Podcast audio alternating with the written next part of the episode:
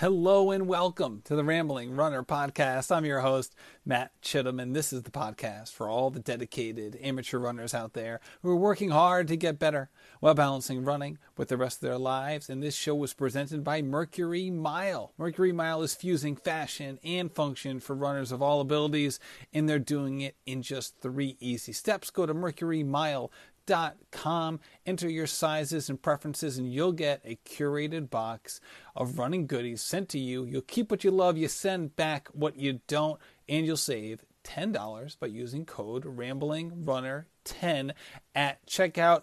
One of the best parts about Mercury Mile is that they have all the cutting edge stuff. So you might be thinking, why do I need this? I have so many tech shirts, or I have so many shorts or cotton shirts. They just send out all the new gear, all the new stuff, stuff that usually I'm not even aware of when I get it. And I like to think that I'm aware of what's going on in the running world, but from an apparel perspective, usually I'm not. So I appreciate them hooking me up, that's for sure. Again, that's mercury mile dot com. So this is a, a repeat guest here on the Rambling Runner podcast. I have my friend Kimberlie McBride. Kimberlie was on the show about ten months ago after the Fargo Marathon. This was an episode, and I definitely would recommend you giving it a listen.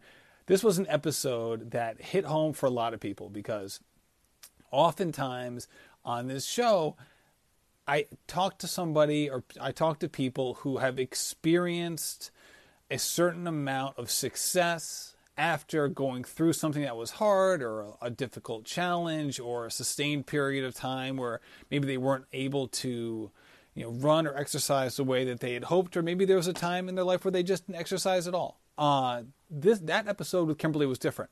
She had a wonderful build-up to the Fargo Marathon, almost perfect. And we touch a little bit on it in this episode just to kind of set the stage, but that marathon went very poorly for her. And she still came on the show and talked about it and showed a lot of grace and, and hit home for a lot of people because, frankly, we've all been there.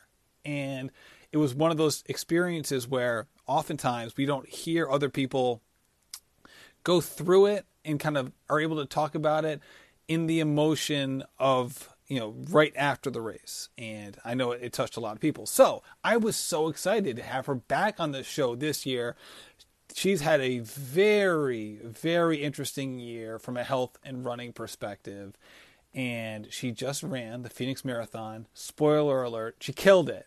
But it's much more interesting than that. The race result, as exceptional as it was, doesn't do justice to the story itself. So I'm really excited to have this episode and to have on the show Kimberlie McBride. Hello, Kimberlie, and welcome to the Rambling Runner podcast, or I should say, welcome back. Thanks, Matt. To the Rambling Runner podcast. Thank you. I'm so excited. Me too, man. I'll tell you what. So last you were on the show about ten months ago. Yeah. Right? So we had you on um, after the Far- it was Fargo, right? After the Fargo Marathon? Yeah. Yep, Fargo. So that was a show that was beloved. A lot of people loved that show, but like not for the reasons why most people love all the shows. It was right. like it was like one of those it was like one of those like how to overcome a stunning disappointment. Uh, like, which yes. is like which is which is can be useful for us right. to hear, but not so useful for the person it affects. Right. Yeah. So first of all, thanks again for doing that. I know that wasn't like, you know, when we planned the episode like two months in advance, it probably wasn't the story you wanted to tell, but thanks again for doing that the first time. No, no worries. I mean, I just made me a lot more excited this time doing the show with you because, um, you know, I just have a little more excitement about the whole experience. So Huh, yeah, it went a lot better le- than uh, our last episode. That's for sure. Right. No, for sure. And when I reached out to you like a month ago, I know you were like, oh, geez, God willing, it doesn't turn out like last time. Right, right. Well, I think I even said, I was like, how about we talk about it after the race and see if we still want to record? So, yeah, just exactly. excited. Yeah. I know, because I like to then follow runners during race day. And I was like, I can't follow Kimberlie. I just, I'm going to get like too anxious about it. I just can't do it. I like had to like occupy myself with like the normal nice. weekend, weekend, you know, grocery shopping or whatever. Right. Um, But I was so happy to see that, that the Phoenix Marathon went well for you and kind of get that monkey off your back that you oh, kind of man. been, kind of been, you know, kind of it's just been lingering there. So I guess since oh, yeah. last year. Oh yeah. Yeah. Oh my goodness. I tell you, like it, it honestly is just such a relief to have it over with. And, um, I definitely had goal times in mind and paces and strategies and things like that. But quite honestly, I just wanted to end it feeling a lot better than Fargo. And that was my A goal. That was my number one, one thing that I wanted to accomplish in Phoenix. And my heart was just, oh, so full of gratitude when that was actually accomplished. Oh, it was, yeah, Fargo was rough. Fargo was rough. So. Right. And I, and I would say, and I would definitely tell people to take a listen to that episode um, because we definitely, we kind of dive into your running history and the whole lead up to Fargo, then what happened. So just, the, if you wouldn't mind just doing like the short version of what happened last time, basically I'll just lead into it is you were kicking butt in your warm up. Like you're, you're, you're working with your coach. Everything was going really well. You were having these great runs. It was like the best training. Like you were hitting all your paces. Everything was going well. You set like a half marathon P R at Mount Charleston, and then things didn't quite happen the way you wanted to. Yeah, exactly. Um, yeah. I mean, for the entire training cycle that I had worked with my coach, um, I had hit every single goal pace that I had for every single workout, um, or exceeded them. I mean, it was literally one hundred percent dead on training. Everything was perfect. Um, yeah, Mount Charleston. I was so excited. I got uh, one thirty-five at that half marathon, which was a you know good P R for me. And um, yeah, and that that was kind of when I started having some abdominal pain, and so I kind of was getting a little nervous for the marathon in Fargo coming up a few weeks later. But um, you know, I kind of mentally prepared for that to come up. But come marathon day, um, in the couple days leading up to it, I don't know what happened, but I just got super, I don't know if it was a big migraine that kind of lingered for a few days, but I just got really nauseous, really dizzy, really lightheaded for the couple days leading into the marathon. And marathon day came and it was, honestly, it was just a total train wreck. So I tried to like hold strong for as long as I possibly could.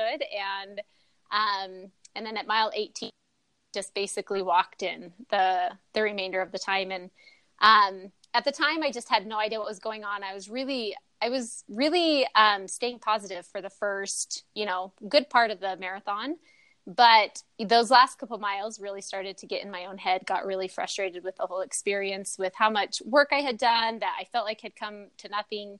Um, and, you know, kind of finished just feeling super defeated and really, really bummed out.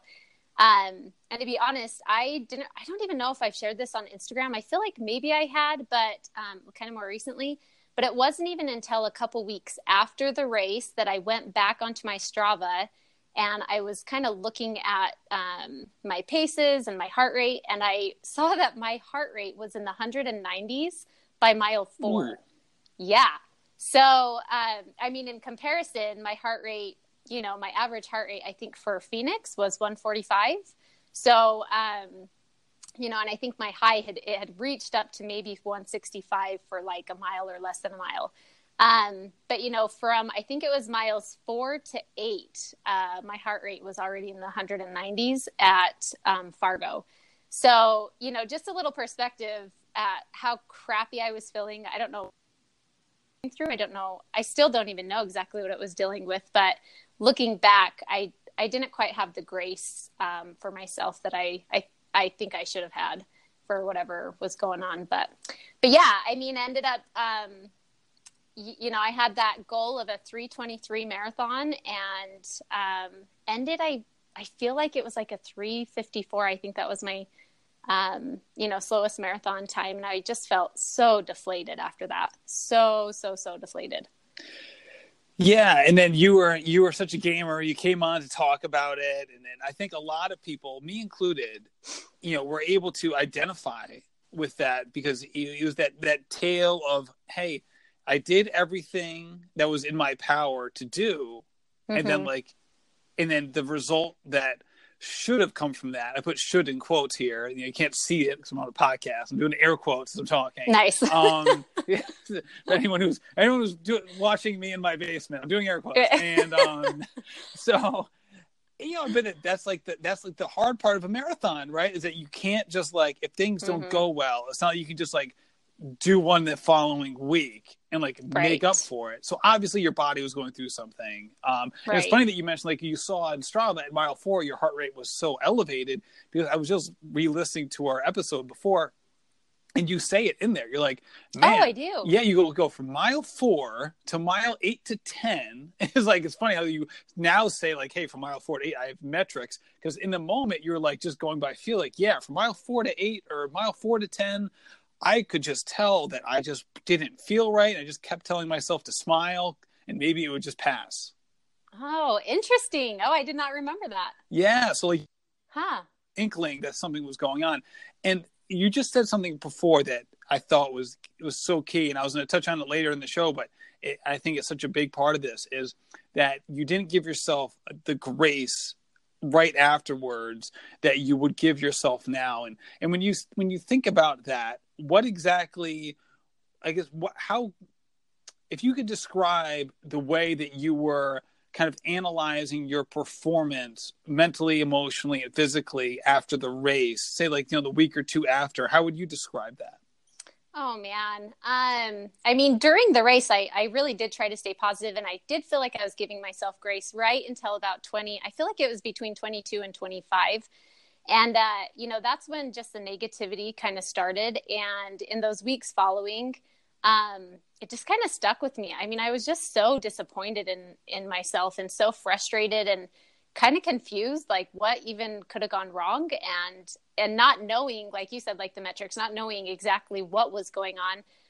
Um, I didn't have anything to blame but myself. Um, and, you know, it's just such a huge disappointment. I, I, Oh, just such a huge disappointment. And I, I think I, I tried over, you know, those couple of weeks and months following to try to give myself that grace and to kind of try to understand that, hey, this is just a day. And that's one thing my coach kept kind of reminding me. This is a day that doesn't, one day does not necessarily um, show you where your fitness is. It's just a day, and it just wasn't a very good day. And, you know, just kind of, we can just kind of get over that. And, um, it's just hard. It's really hard to do. And like you said, with a marathon, it's that one day. I know it's just one day, but man, you just don't get very many chances to like repeat that one day, you know? Yeah. So, well, you spend so wow. much time, like so much mental energy preparing for that day. Right. That it's hard to then after the fact, act like it didn't matter. Right. Because exactly. like you basically spend three months telling yourself how much it matters. Right. Yeah. Yep. And then also the, you have the part where, you know, you're, you know, you're a mother, you're, you know, a, a wife as well.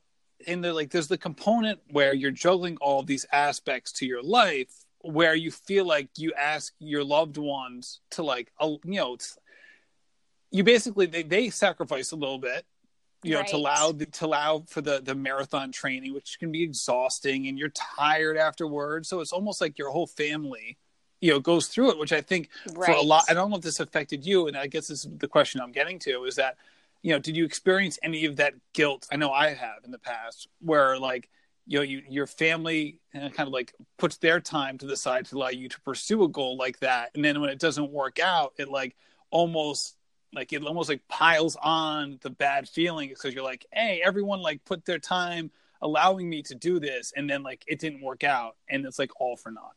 Yeah. Oh, absolutely. I mean, I definitely felt that, especially with my husband. Um, and he was so nice to constantly be reassuring me and encouraging me and whatnot. But, you know, I also felt that with um, having a coach, to be honest, too, because, you know, there's there's a lot of people that um, follow follow your journey. And and when you don't succeed, you know, deep down that um, they're just rooting for you. And they, just like all of us, we're just rooting each other on, and we just want the best for everyone. And, um, but in those moments, you just kind of feel like you let people down, and, um, just kind of piling that on top of letting yourself down. It's just a, it's yeah, it just compounds. It's not the best situation. No. And it's funny because so. I, and I know you as a person, because you've, you've been, you know, very supportive of me in the past. And I know of other people as well. When did you start, I guess, allowing yourself to treat your performance the way you would have consoled somebody else? Oh, that is a great question. I'm trying to think. I mean, I feel like I kind of had ebbs and flows. Like there were just little moments that I was like, you know what, it's fine. Like something was going on and I can't explain it. I can't, you know, pinpoint it and whatnot. Um, you know, and some of the negativity would kind of come and go as well. And I really think it was when I kind of saw my heart rate um, and just the stats on all that, that I realized, wow, I, I really had something going on. And it just was that, not, not that I'm saying I needed an excuse, but it was just that, um, what's the word? It was just what I needed to recognize that it was bigger than my training. It was bigger than anything that I could have done. It was just completely out of my hands. And I feel like once, once I realized that, I really did start to, um, I don't know, just be more at peace with how things went. So yeah, I don't know if that makes sense, but no, that make, that definitely makes sense. Cause I think there's always, sometimes that that that one percent where it's like, could I just have pushed harder, or could right. I have just like, was I just not gritty enough, or was there like a mental trick I could have used? Usually, like ninety nine percent of you is like, no, it's fine. Like I did everything I was supposed to do, it didn't work out. Like just chill. Well, like there's yeah. like there can just be like that little bit that can just like, it's like that one negative comment that like someone might give you in a sea of compliments. Like it's easy to focus on that one thing. Right. Right. Absolutely. And you mentioned the, the side ache, which had been an issue, right? And, you know, near the end of the half marathon, and then leading into, excuse me, into, into Fargo, and that was a problem that persisted for a while. So, what what was the story with that? And just going back in terms of like the, all the doctor's appointments, like what was the process for you to try to figure out exactly what was going on with your body? Okay, so uh, I still, I get kind of frustrated on this topic because I kind of still am in ways at square one with things. Um, and it still pops up and I still don't have like a definitive answer. But um, so finally after the marathon, um, I had done a couple workouts. I was still working with my coach and we were kind of moving forward with things. But suddenly like the side pain just kind of kept coming and it was coming a little more often and a little more persistently and a little more painfully.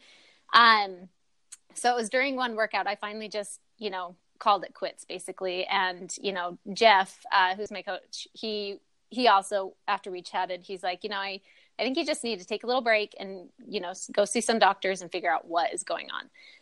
Um, So I went to my doctor, kind of explained the whole thing, and she referred me to like a, a physical therapist. So back about two years ago, I, I don't even know if this has anything to do with it, but this is how it all started.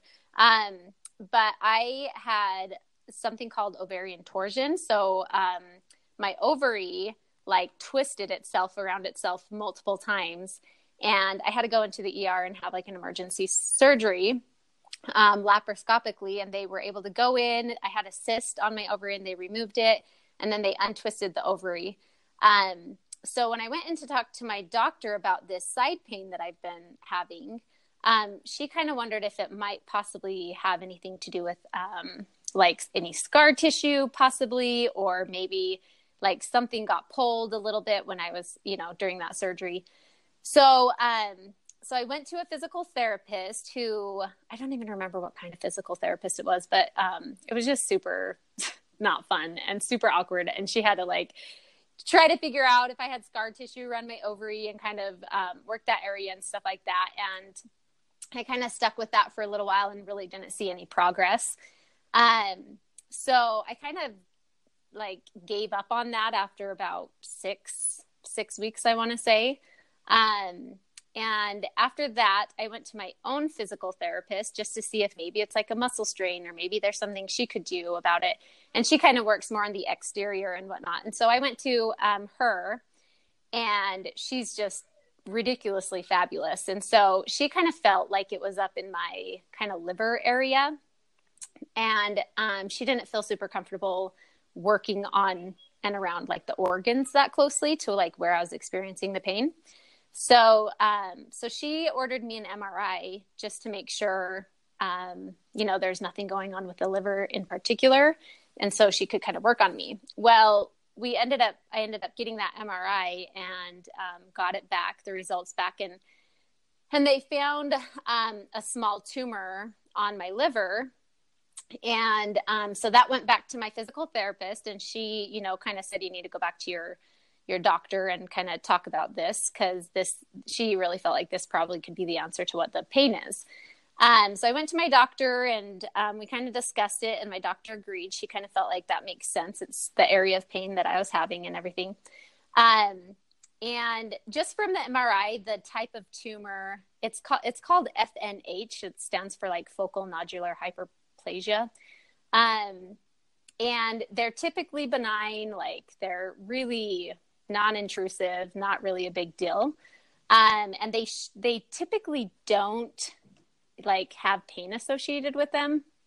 So, um, that's what, you know, the M R I looked like it was. So my doctor referred me to a liver specialist. So I went and saw him, and he like, you know, I've, I've been working with my doctor, who's been like so fantastic with me, my physical therapist, who's just been like, oh, just a complete angel. And I go to this liver specialist, and I show him the M R I. I explain that I'm having pain, and he looks at it, and he basically just pushed me right out the door and was like, yep, your pain has nothing to do with this. There's absolutely no way that it, you know, this doesn't even cause pain. Like, these tumors do not cause pain. And, um, so I just felt super bummed about that, because I had actually done a lot of, you know, research on it. And I had read medical journals of, you know, a lot of situations where people, including runners, had pain associated with these tumors. And so, ah, anyways, it was just really frustrating. Um, but I left the liver specialist, and I kind of had given up on it for a little bit.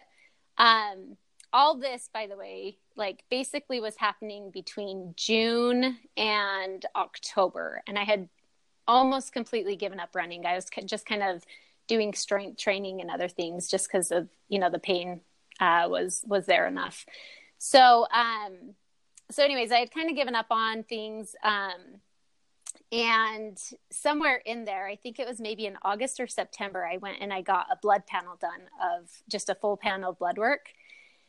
And, um, and in that blood work, it showed like in- incredibly high levels of iron, and my, um, oh, what's it called? Like T S H, like just really high percentages of of transferrin in my blood and things like that. So I went back to my doctor, and um, she kind of looked at that iron, and she's like, oh my gosh, like if there's any, like your iron's really high, and that can affect your liver. And um, she kind of was just seeing that some of these actually could be a little more connected than we realized. And um, both the hematologist and my doctor were like, you positively positively have what's called hereditary hemochromatosis, which is just, my body just absorbs insanely high amounts of iron, um, like far more than other people. And ironically, like one of the main symptoms when you have that is abdominal pain.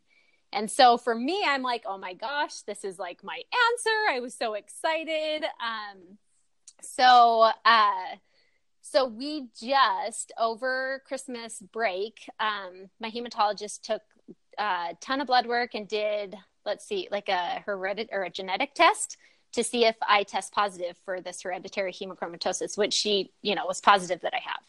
So um, I just went and saw her about a week and a half, two weeks ago.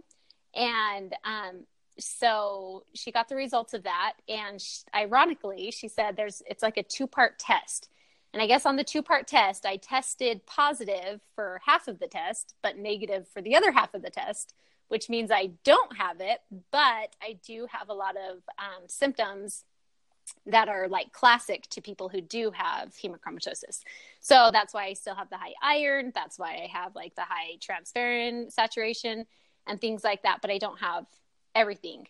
Well, having said that, it kind of puts my like abdominal side pain, like in this weird limbo place, because like it, there's a, there's a small chance it could have something to do with that, but there's a good chance that it actually might have nothing to do with that.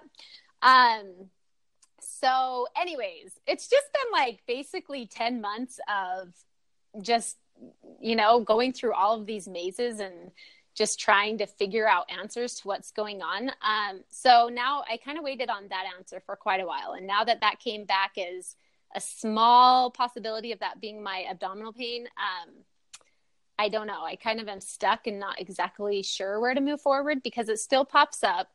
And I just don't know. I don't know. I, I don't know where to turn. I don't know what to do.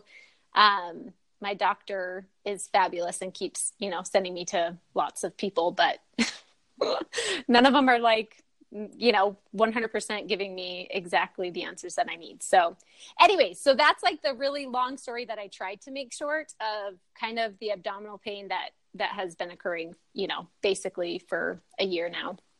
Well, I'll tell you, you after, you know, you probably condensed about twenty-five doctor's visits into about five yeah. minutes. So, I, it's, so kudos to you. And if, and if, and if nothing else, Kimberlie, you've gotten really good at pronouncing really convoluted right. medical terms. There you go. You're like, you sound like a doctor in your own right. You're like nailing oh, these man. terms, like you're killing them. So, um, oh. and also I should mention that this side pain basically like doesn't allow you to run. It's not like, like a slight, like a stitch or something like that, where you can kind of like breathe through. It's like this really like sharp pain that like yeah. kind of stops you from running. So it's not like, oh, if I can just tough this out. It's just right. like, it's kind of like, it, it's like a binary thing. It's either I'm running or I'm not running. Yes, exactly. You know, and something that's super interesting though, that um, it was happening a ton last spring, like a lot, lot, lot. Right after the marathon, it was definitely at its worst. And um, I kind of wonder if a lot of it was the poking and prodding from all the doctors, the physical therapists, like there was just a lot going on. And I think it got super inflamed. Um, and it just kind of got worse and worse and worse. And then I just took so much time off from running. I mean, five and a half months basically off from running. And I think it calmed it down a ton. So I, you know, I, I was able to kind of commit to this marathon training um, in, let's see, end of October. Um, and I just made a promise to myself that if, if I even felt like the sm- slightest tinge of that, you know, side pain come on during a workout or during a run, that I would just completely stop right then and there instead of pushing through it. Because I really think a lot of my pushing through it in the spring, um, the earlier year, I think just aggravated it so much. So these last, um, I mean, this last training cycle, it really only popped up and stopped me, I think two or three times. There were two specific workouts. I remember that I, I hopped on the treadmill and I started the workouts and I just, I, I ended and I was so, you know, kind of frustrated that I had to end the, you know, like basically miss a workout, but I, you know, would reschedule it. Um, but because I think because I did that, it just did not keep it super aggravated and I was able to maintain the training cycle. Um, so I, I, I, I didn't quite find like all the answers to like how to fix it completely. However, I feel like I found like some good things to keep it at bay until I do find those answers, which has been, oh, just fantastic. I'm really grateful that I'm even able to, to run without pain for the most part. So. Yeah. So you mean you really bit off a big goal coming off a pretty long break. It's not like you came off five and a half months of not running and be like, hey, I'm going to try to run a fast five K in the spring, late winter. Like you just dove right into marathon training. So tell, so walk me through that decision-making process of, you know, basically going into, all right, I want to start running again now, and this is what I want to focus on. Yeah, I think um, because Fargo was such a letdown for me, um, I really had just wanted to kind of have that comeback race and, um, and go, you know, kind of go big or go home, kind of go for it. So, you know, just through those, those months that I was just doing a little bit of cross training and, you know, I was still getting in about forty, forty miles ish a month. So, you know, like five to ten miles a week. Um, but yeah, I mean, I gave myself two weeks of trial where I kind of really upped the miles and, and I wanted to see if the, um, side pain, if it was not going to pop up in those two weeks, um, then I was gonna you know, just say, okay, then you can go for this goal to to do with a marathon and kind of have that comeback race. So, um, I mean, I really do want to update a lot of my five K, ten K, those kinds of times, but I really just wanted to overcome that fear that I kind of have had since I've had Fargo of kind of toeing the marathon line and just get it over with. So honestly, that was, that was the biggest, biggest thing for me was I just feel like since, since Fargo, I've just had a lot of um, kind of fear in me to get myself back out there and scared of failure again. Um, so I kind of just wanted to overcome that mental barrier, um, not, and I guess physical barrier too, but, but mostly that mental barrier just to get myself back out there and prove to myself that I, it was just a day and that I can, I can do it. So, so were yeah. you excited, or was it more of like a mission of revenge? Like, I'm going to like take this sucker down. I mean, it was kind of a little bit of both, but I'm not going to lie. What's so funny is with how perfect my training cycle was for Fargo. I mean, literally one hundred percent perfect. Um, this last training cycle was kind of a train wreck. Um, and I wouldn't say a train wreck, but like, I mean, I missed so many workouts. My workouts were just super here and there. And, Um, there were many that I had to miss because of the, or not many, but a couple that I missed because of the side pain, a couple that I was totally just off of my paces. And so quite honestly, coming into this, um, I really just wanted to do it, like just get through it and just see where, see what we can do. So as much as I really did want that, like come back and, you know, that revenge race at the same time, um, you know, I just really wanted to prove to myself that, that I can get myself back out there. Yeah. And like, I was following your, your kind of your build up, and it was definitely like a little bit more mileage every week. And all of a sudden it was like, hey, you know, Kimberlie's dropping like three different runs a week over eight miles. And like, this is really like becoming a thing. And then you were posting some of your times. And I was like, I remember like sending you a message one time, like, oh my gosh, like the paces you're running here, like, are you going to be running like a seven fifteen right. mile pace marathon? Like you're like having these unbelievable tempo workouts. And in our last in our last episode, you talked we talked about tempo runs, about like how much we dread them, but like when they go well, there's like nothing better. But like the dread of a tr- of a tempo run, I uh. can't even imagine doing it on a on a treadmill. But that's the, that's a totally different story. But so as you were progressing, I know you would, did a Hanson's work plan this time. Um, as you were progressing and getting a little bit kind of you know getting a little more of the the, the workouts and, and the weeks under your belt. Did you start to get that confidence back, or did you try to kind of separate yourself from the end goal and just stay like in the moment with these workouts? Um, kind of a little bit of both, to be honest. Um, I mean, I was getting my confidence back for sure in especially those tempo workouts, but as I kind of would look over, like in the workouts and in the moments, I really had a lot of, um, I feel like growth and strength. And I really was excited with where I was at. But as I kind of would look over, I keep a little journal, like a running journal. And as I would kind of look back on the previous week or the previous month or things like that, I mean, I just had missed so many, you know, runs and not runs in general, but I guess workouts just through the holidays and, you know, just with everything. And so, um, you know, there were times that I definitely lost that confidence when I would look back on my training, and I just kind of realized, wow, I mean, I know I've had some incredibly key workouts. For the most part, I, I was able to accomplish all my tempos right at my goal pace. Um, so it was kind of those short speed workouts that I just wasn't, wasn't super on top of. Um, you know, so, I mean, definitely I felt confidence, I guess, in the moment of the workouts, but uh, looking back, I, I kind of was like, man, I don't, I don't know how this is going to go. This could, this could go either really, really good, or it, you know, it could maybe not go so great. So, but yeah, with, uh, with the Hanson's method, I mean, honestly, the amount of miles that, that I felt like I was putting on my feet, I, I, I didn't really feel like it could go that wrong. Um, just for sheer mileage. Yeah. So were you up around sixty-five miles a week? Um, yeah, I think I, I think my highest mileage was sixty-seven. Um, and then there was, I would kind of alternate every other week there for a while between like mid sixties and mid fifties. So it was like about you know, fifty-five, then sixty-five, then fifty-eight, then sixty-seven, and, you know, just kind of around there. Um, so yeah, that was kind of, and, and I've never, I had, I don't think I'd ever topped sixty miles before this training cycle. So that was a lot for me. And if you're going to have workouts that don't go according to necessarily one hundred percent according to plan, if you're training for a marathon, it seems like the shorter, quick out, shorter, quicker workouts that don't go, don't go perfect. I guess you'd rather have that than have like the longer tempo efforts not go perfect, considering that you're training for a marathon. Right. Yeah, actually, that's a really good point. And I probably just didn't even see it that way. I just would look at my workout and think, man, that didn't go very well.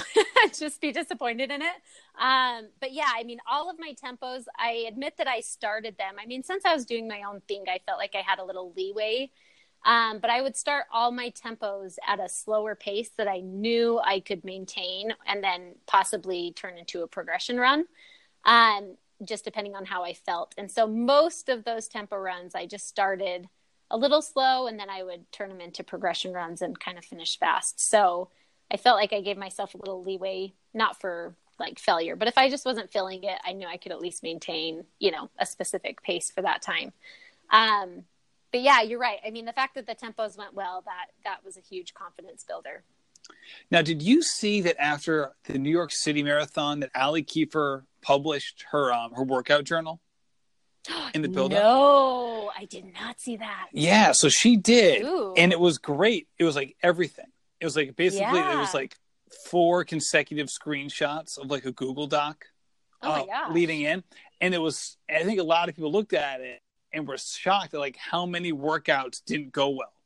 It was like, yeah, like, that's crazy. I, I, I don't want to say like half or something like that because that would be ridiculous. But it was like a surprising number for someone who like didn't know her or whatever. Like it was like, right. Wow, like there's another one that she cut short of. There's one. She's like, nah, that didn't go great. Like nah, had to right. cut that one short. And it was like, she came wow. in fifth. You know what I mean? Or yeah. whatever. Like, she had a yeah. great race. And oh, the pressure was really on for her because all of a sudden she wasn't like, you know, like that underdog person that with no expectations. Like at, there was a huge marathon buildup for Allie Kiefer. She was like the name going into that race because right. it was like, can she do it again type thing, right? It was like almost right. like Sarah Sellers at the next Boston Marathon, right? It'll be like, hey, like she came in second last year. What can she do this year? And yep. it was so interesting because it was like when you were talking, as that was my first thought that came into my mind was, hey man, like maybe it's just one of those things. Like maybe it's just like if, if your things don't go well, it's not necessarily this predictor of doom. It's just like, hey, you know, whatever. You know what I mean? Right, like your body right. just wasn't ready to handle it on that day. But again, that's just one day. And then you know, there's there's other things that can uh, be more predictive than just like, right. hey, did you hit every workout? Yeah. Well, and it's a good point. And I have to say, I mean, I feel like um, leading into Fargo where I had all my workouts dead on, I really had, I maybe like too much confidence for that race, which made the heartbreak of it all that much worse. Um, whereas this, you know, training cycle, I, I, I didn't have the highest expectations for it. Um, just because there were so many times that I had to mentally get over things that it was like, man, that workout was really crappy. And you just have to work through it and realize that, you know, the whole one day idea, it happens a lot and you just kind of got to get over it and you get used to, I don't want to say you get used to failing workouts and you get used to failure, but you get used to that feeling of, you know, you put in what you can and some days you're just going to miss the mark and you just got to get over it and move on after that. Um, and I feel like that really prepared me a lot better mentally for this race. Um, so, you know, I, I definitely, I actually really appreciated that I didn't have a perfect training cycle, um, because I feel like it helped my expectations to be a little bit more realistic, um, for what I could accomplish on race day. So yeah, I think those, those days help for sure. And going into race day, how were you preparing yourself from a goals perspective and just mentally? Like, I know in the in previous races that you had mantras going in, but just understanding how the last how Fargo didn't go great, and a lot of that was out of your hands. But just having that lingering in the back of your head, how did you prepare yourself for race day this time around? Well, I mean, I feel kind of lame to like say this. Um, I think like I was in ways over prepared for Fargo, um, and time around, I really, I think was actually underprepared. So I kind of just tried to keep myself super distracted because I, I was really nervous about the marathon. I was really nervous about a repeat of Fargo. Really, really nervous. And um, like I said, I just, I didn't really even, I mean, I absolutely had trained for specific times, but honestly, finishing feeling good was, was really what mattered to me, just knowing that I could get myself out there. Um, so having said that, I really spent the like taper weeks and the weeks leading up to it and the days leading up to it, trying to keep my mind super distracted from race day, just because I did not want to get in my own head. Um, so I just took on a lot of house projects. I really took on a lot of house projects. Putting up massive mirrors. Right. Yeah, exactly. And I like redecorated an entire wall that I, doesn't sound like it was a big job, but trust me, it was a big job.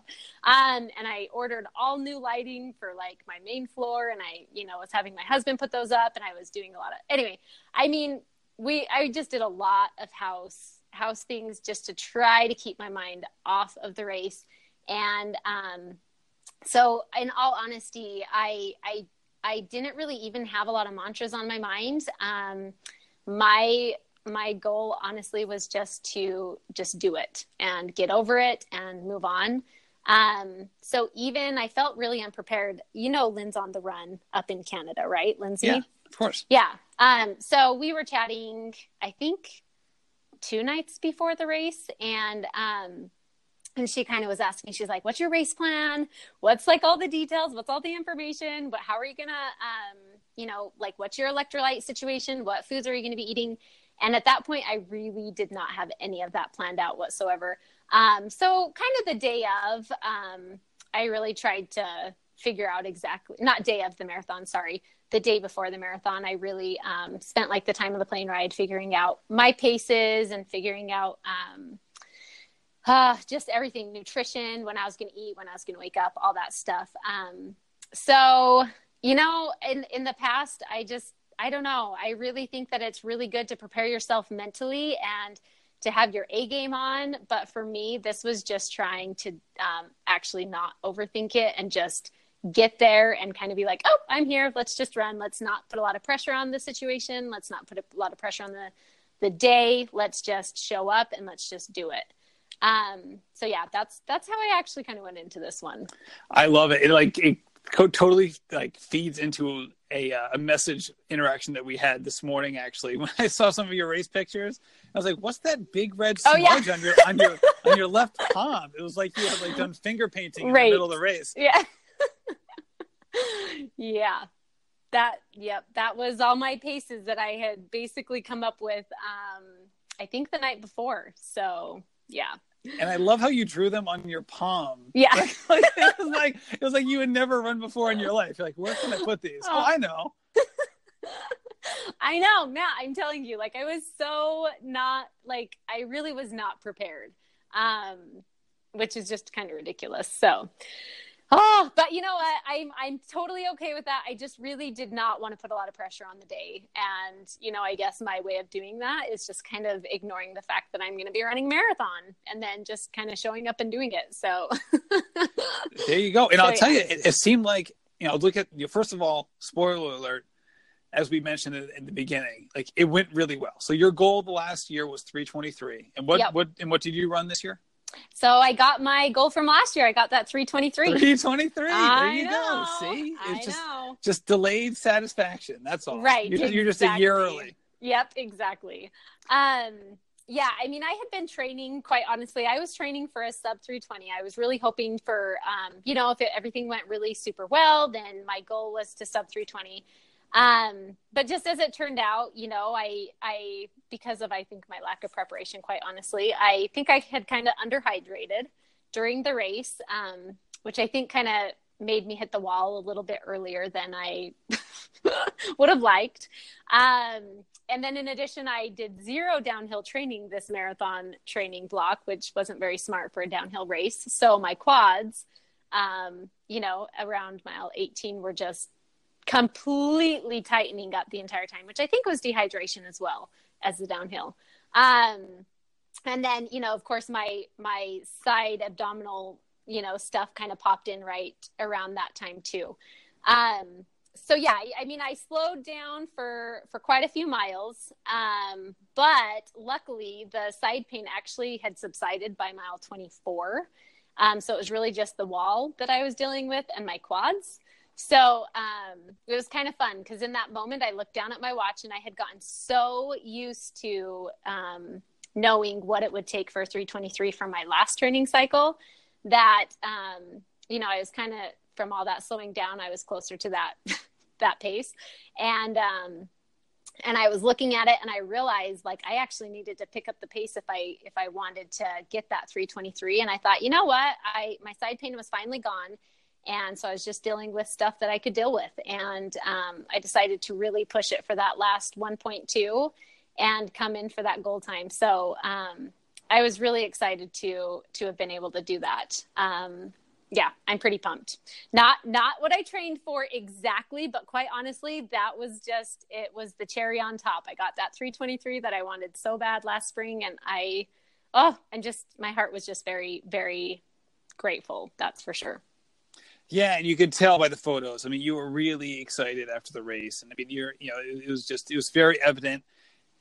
And it also shows a lot of where you were, considering that things, it wasn't as if you ran the perfect race and it all came together and like, bam, P R. Right. And certainly it was a P R, but it was, you know, there's still a lot there that you can improve on. And, and what, when you look back at those five and a half months where you're running like sub ten miles per week and, you know, going to, you know, bouncing around doctor's appointment to doctor's appointment. And like, even like doing another marathon is like far off in your mind. You're just like, I just want to get healthy. I just like, I'm sick of seeing yeah. these doctors. Like, I don't know about you. Like I, I've done that. I've done that parade before. And it just like, you almost get to the point where you're like hoping they find something instead of like going to a doctor's office yeah. and being like, I hope they don't find anything. It's almost like you wish the opposite just so you could like, just so you like, you know, the enemy. Right. Right.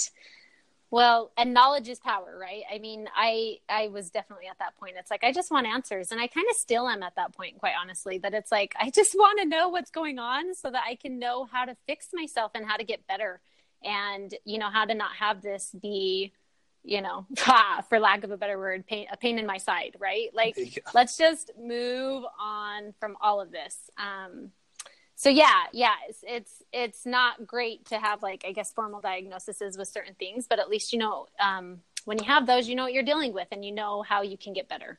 Right.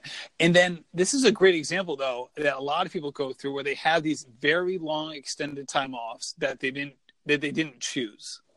Yeah. And they worry and worry and worry that they're just never going to get back or that they're losing time and how are they going to ever get back to the fitness and the goals that they want? And you lived it. You yeah. used this. This is this was your twelve month, ten month cycle. And what would you what would your advice be to someone who's go who's kind of in the middle of that right now? Oh man, that's a great question. I mean, I I really gained a lot of inspiration from it. Wasn't it Shalane Flanagan that right before New York City, like she had some injury or something um, that yeah, took her, her knee was really training. bothering her. Yeah. And, you know, and then she comes back for the win. And I remember thinking like, that is just so insane. That's so crazy because I think so much when we get injured, we just get in our own heads and, and I get it. You lose, you feel like you're losing all this fitness. But one thing that I really learned is um, that I didn't ever realize is it really doesn't take you as long to get back to your previous fitness as it took you to get there in the first place. And, um, you know, so, I mean, I feel like, you know, it had taken me what a year and a half, two years of, you know, consistent running to be able to even hope for that, that three twenty-three goal that I had where these five, five and a half months that I took off, I thought, are you kidding me? I'm never going to get back there. Like that's going to take, you know, another year and a half for me to even get back to that point. Um, but I think it, you know, I just don't think we really lose as much fitness as we realize. And it comes back a lot faster than, um, than we expect it to. So I really, I gained a lot of, um, strength and confidence from Shalane when she kind of went through that. And, um, just, you know, watching the Instagram community and so many people that deal with injuries, their comeback is always stronger, always stronger. And it is just so incredibly inspiring. And so, um, you know, I guess kind of having that setback myself, um, you know, just in those moments, it is frustrating, but I, I really think you can make use of your time during there, you know, when you're going through those things. And, and I think those are perfect opportunities to really do what you love. And, um, you know, for me, I love taking classes from the gym. I love, um, you know, kind of doing some weightlifting and things like that. I just have such a blast with that. And I, I really did focus on doing the things that I enjoy during those months because I knew I could not run. Um, and, and I think that if, as long as you're just, you know, replacing something that you love with something that you also love, um, and just kind of keeping at least a little bit of a baseline of fitness, um, when you are able to come back, it's just going to be that much, you know, more empowering, and you're going to be so much stronger for it. So, um, ugh, the setbacks, the setbacks are so hard and so frustrating when you're in the middle of it, but oh, we all deal with it, and we just got to work through it and, you know, enjoy the time in there as much as we can, and just have faith that when we come back, that the comeback is going to be worth it. And right, last question. Thank you so much for your, for the, the, you know, your generosity and doing all your time to do this. I really appreciate it. And I almost jinxed you asking you before the race. I was like, should I ask her? I'm like, oh, I yeah. don't know. But um, you did. I know. I know. I couldn't help myself. And, um, but you are one of the most joyous, optimistic, positive people I know. And what do you, what do you do to try to ensure that you stay in that mindset? Oh, that is such a good question.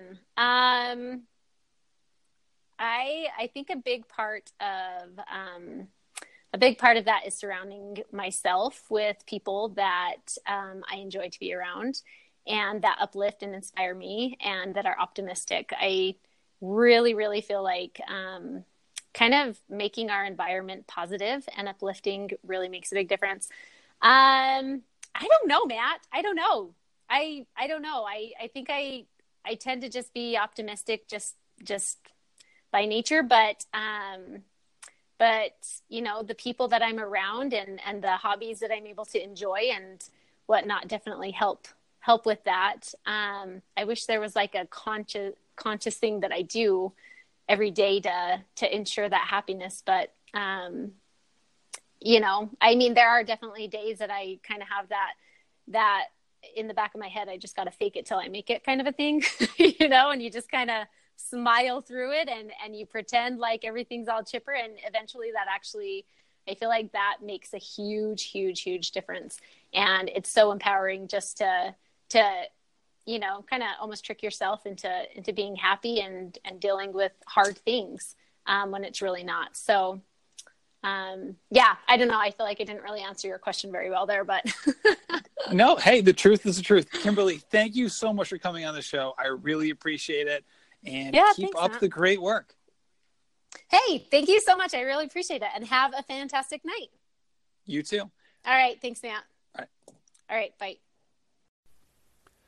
Kimberlie, thank you so much for coming on the show. It is always so much fun chatting with you, and this time was no different. Thank you to Mercury Mile, to Megaton Coffee, and to Lowell Running Company for sponsoring the show. You can use code Rambling Runner ten at both megaton coffee dot com and mercury mile dot com to save on purchases on both of those sites. I love those guys, and I know you will too if you just give them a shot. Also, big shout out to Lowell Running Company. If you are looking for a coach, this is the place to go. Lowell Running Company was founded by Ruben Sansa, and they are doing wonderful work. Both him, Nate Jenkins, Kevin Beck, Jill Chisholm, they're just doing wonderful things in the running community. And I know that if you go on there and choose a coach and let them help you reach your goals in the short term and the long term, you will not regret it. So thank you so much for listening to this show. It's greatly appreciated, and happy running.